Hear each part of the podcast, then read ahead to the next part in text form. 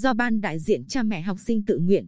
Chuyện ban đại diện cha mẹ học sinh ở một trường tiểu học tại thành phố Quy Nhơn kêu gọi góp tiền mua máy tính sách tay tặng giáo viên hồi đầu năm học cứ tưởng đã yên, nào ngờ vẫn âm ỉ. Hóa ra điều khiến nhiều phụ huynh bức xúc không chỉ ở chỗ số tiền phải góp quá nhiều mà còn ở chỗ cách kêu gọi dồn họ vào thế không được từ chối. Ở nhiều trường, nhiều lớp khác lại có chuyện thu hội phí hội cha mẹ học sinh hoặc quỹ lớp quá cao. Ai cũng ngầm hiểu, để lớp có thể tổ chức một số hoạt động do nhà trường phát động, không có tiền thì không được. Vậy nên phải góp quỹ là đương nhiên. Một phần đóng góp của quỹ cha mẹ học sinh được trích nộp cho quỹ chung của trường, còn lại để phục vụ cho lớp. Thế nhưng, trên thực tế để tránh nộp nhiều cho quỹ chung, quỹ đầu tiên chỉ nộp với mức vừa phải. Kiểu ai sao mình vậy? Quỹ lớp thật sự mới là thứ khiến nhiều phụ huynh không hài lòng. Thông tư 55 của Bộ Giáo dục và Đào tạo quy định rõ quyền của cha mẹ học sinh là được từ chối ủng hộ khi ban đại diện cha mẹ học sinh lớp, ban đại diện cha mẹ học sinh trường đề xuất các khoản ủng hộ.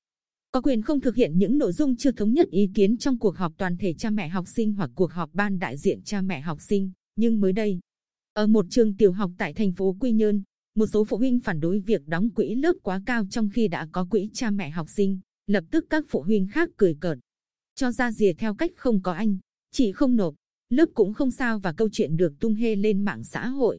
Lãnh đạo của tất cả các trường mà tôi có dịp làm việc đều cho rằng, đó là việc của phụ huynh học sinh, nhà trường không can dự. Tuy nhiên, khá nhiều phụ huynh lại cho biết, nhiều mục việc mà trường đưa ra cần phải có tiền mới thực hiện được và cách đề xuất của phía nhà trường khiến họ không thể từ chối. Thậm chí không thể trì hoãn. Đây cũng là một trong các lý do phổ biến khiến nhiều phụ huynh từ chối việc tham gia ban đại diện, hay gọi họp phụ huynh là cuộc họp nộp tiền. Ai cũng muốn con mình được học tập trong môi trường tốt, bản thân mình tránh va chạm với giáo viên, nên đành làm ngơ với việc có quá nhiều khoản phải nộp. Phụ huynh cũng lo nếu mình không nộp, cả mình và con sẽ bị đàm tiếu, nên đành nộp cho yên ổn. Đây là những kẽ hở cho việc lạm thu đầu năm. Đầu năm học, cơ quan chức năng luôn có văn bản chống lạm thu và cũng có thanh tra, kiểm tra. Nhưng năm nào câu trả lời cũng là do ban đại diện cha mẹ học sinh tự nguyện chứ không phải do trường tổ chức nên mọi việc cứ vậy trôi qua. Không hiểu khi đọc những lời than vãn, sách mé nhà trường của phụ huynh, đặc biệt là trên mạng xã hội, điều khiến những người tử tế không khỏi chạy lòng. Lãnh đạo các trường có thấy đau lòng không?